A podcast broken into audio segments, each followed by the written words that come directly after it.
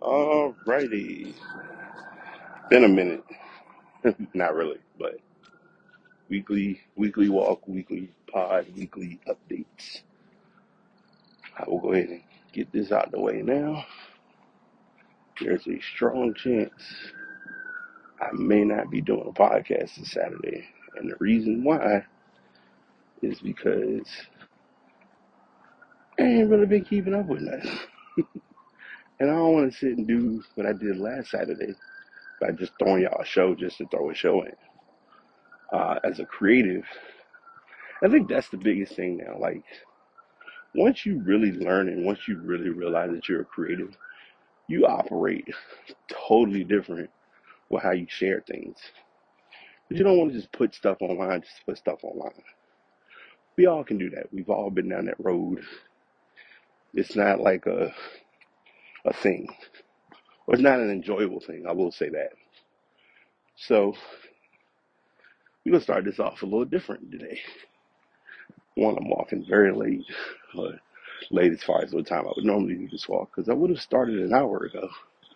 But I didn't feel like getting up, and it happens, but gotta get it done. So that's number one. Number two,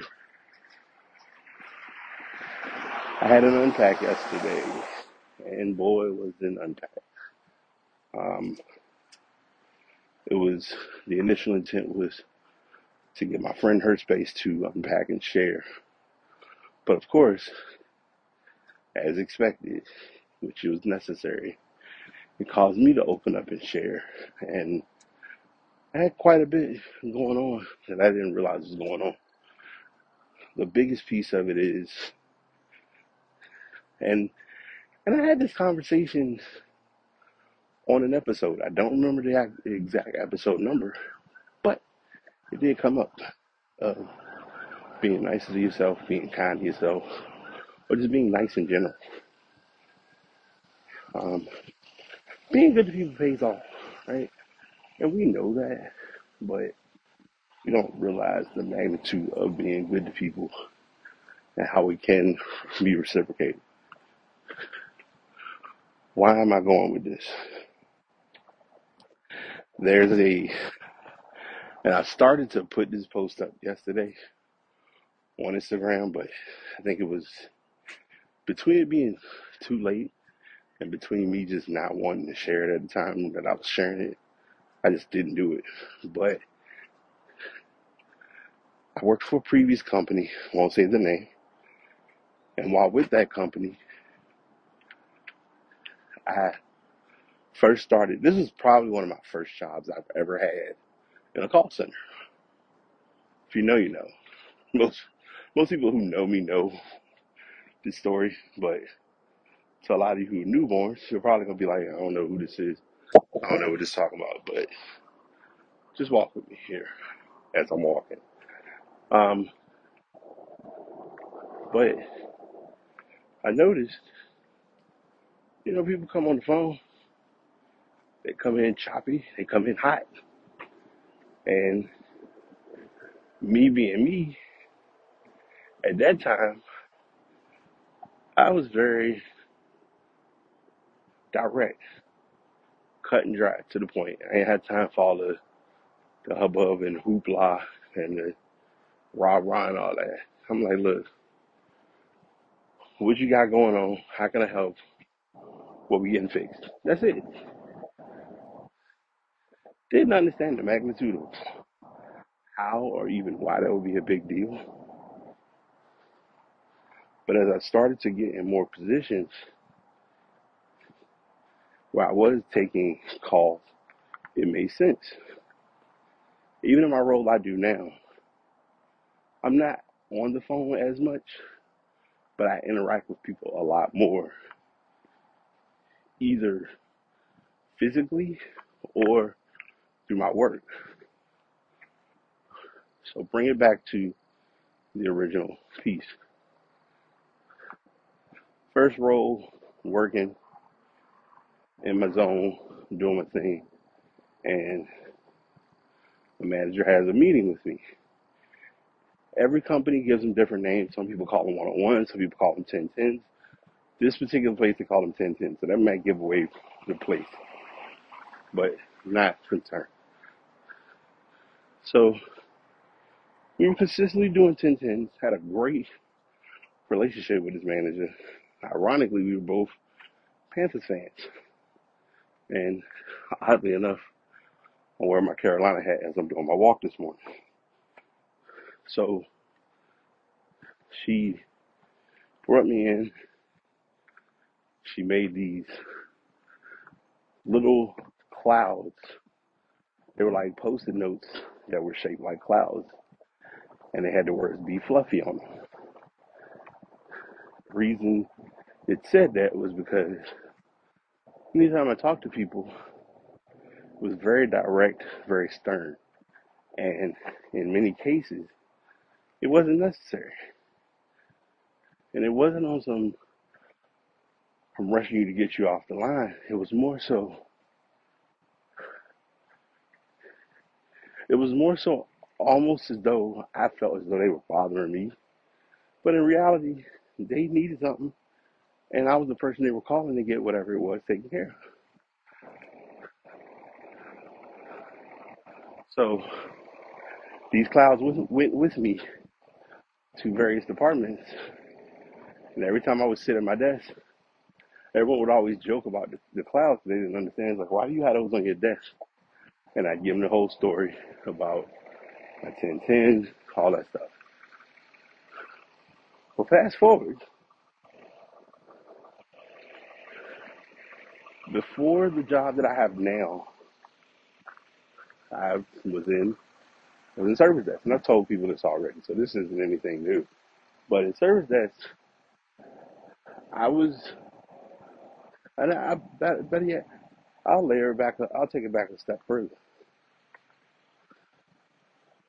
Before I got this, before I got that position, I was in a another call center role, but it was a more what I would call somewhat self-sufficient role. Um, all in all, management really didn't bother me too much because I did my thing. I come in, get my grind, and go home. And if there were like any technical errors, of course they were brought to my attention.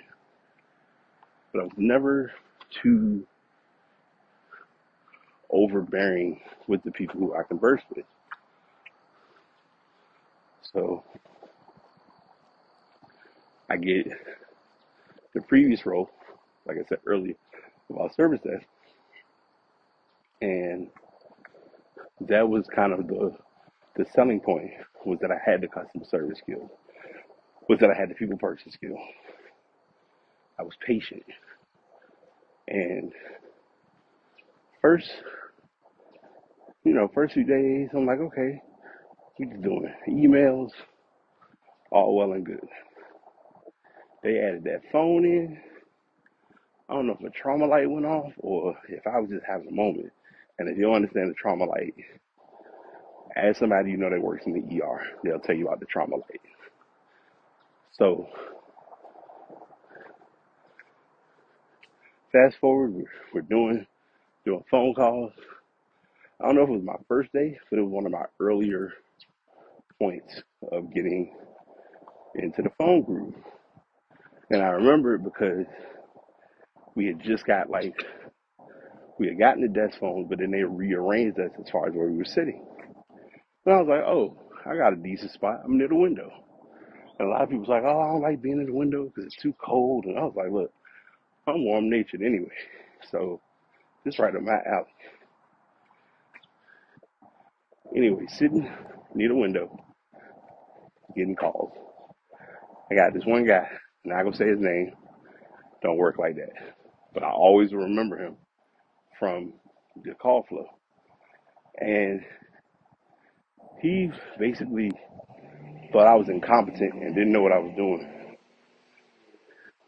But the bigger issue was he had a uh, he had a bigger issue with the fact that they updated the system without his permission. He was used to what he was used to, and they made changes. So majority of the call would be him. Just majority of the time, if he called, he would gear so much more towards that than towards trying to like fix whatever he needed fixed. Fast forward, so uh, so we're we're in this call, and it was to the point where my manager had to get in on the call, and it was the only time she ever did it. But it was a teachable moment, and it was a lesson of you sometimes just got to know what's what, and not let folks run the call, but also still do your job to your best of your ability. And that's basically what ended up happening. There are individuals I work with now who called me and were not the most pleasant, but once they got their issue fixed, I was like, I was like the um the knight in shining armor. So got a few minutes left. Wanted to buff like fluff all of that story out, but the conversation my friend and I had was just about being soft and being nicer. And the first thing that came to my head was that center conversation or that position where I first got in the call center and literally having to learn how to be nicer or in those famous words, be fluffy. And as I'm doing this walk, the being fluffy is not physical fluffy. It's about literally being more softer with people and not feeling like and I, I always start with this with a lot of a lot of my friends and this is almost something I need to start with myself. You do not have to be the loudest in the room to be seen. You do not have to be the most aggressive to be seen. What you do have to be, if you're up to it, keywords, is the most respectful. Being respectful to people goes a very long way. And in many cases, the people that you're around will value that respect and value that safe space more than you know. Um, so that's that's that's the that's the primary message today of, of this walk is not to feel and even my friend who I sat with, we had to kind of reciprocate the thoughts because I even shared with her on the level of there's nothing wrong with feeling a certain type of way about what happens, but going from zero to a hundred, or in her case zero to a thousand, it don't be worth it. And I think it's so crazy because in many instances or in many cases, I am always now more the calm person. Now, open transparency, 10 years ago, me and patience and softness and not being in a rush, well, those are all attributes that I was lacking. I'm not gonna even bullshit you. But now as I've gotten older, gotten wiser, gotten smarter, know how to operate from the right headspace. Bluntly speaking, some shit that others be stressing about, I just don't have the bandwidth for. And now, even more of an aha moment is since I've done this agile course, which I gotta start studying, really start studying. Um, I've learned what's what's worth tripping about and what's worth like, look, I'm doing what I can, and I ain't about to sit here and take myself through a whole lot of changes if I don't see the need to. So, all that being said, I'm almost about to pass out, but I'm almost at my destination. Be more relaxing and not feel obligated to like go off or be in this aggressive space because everyone doesn't need the aggressive side.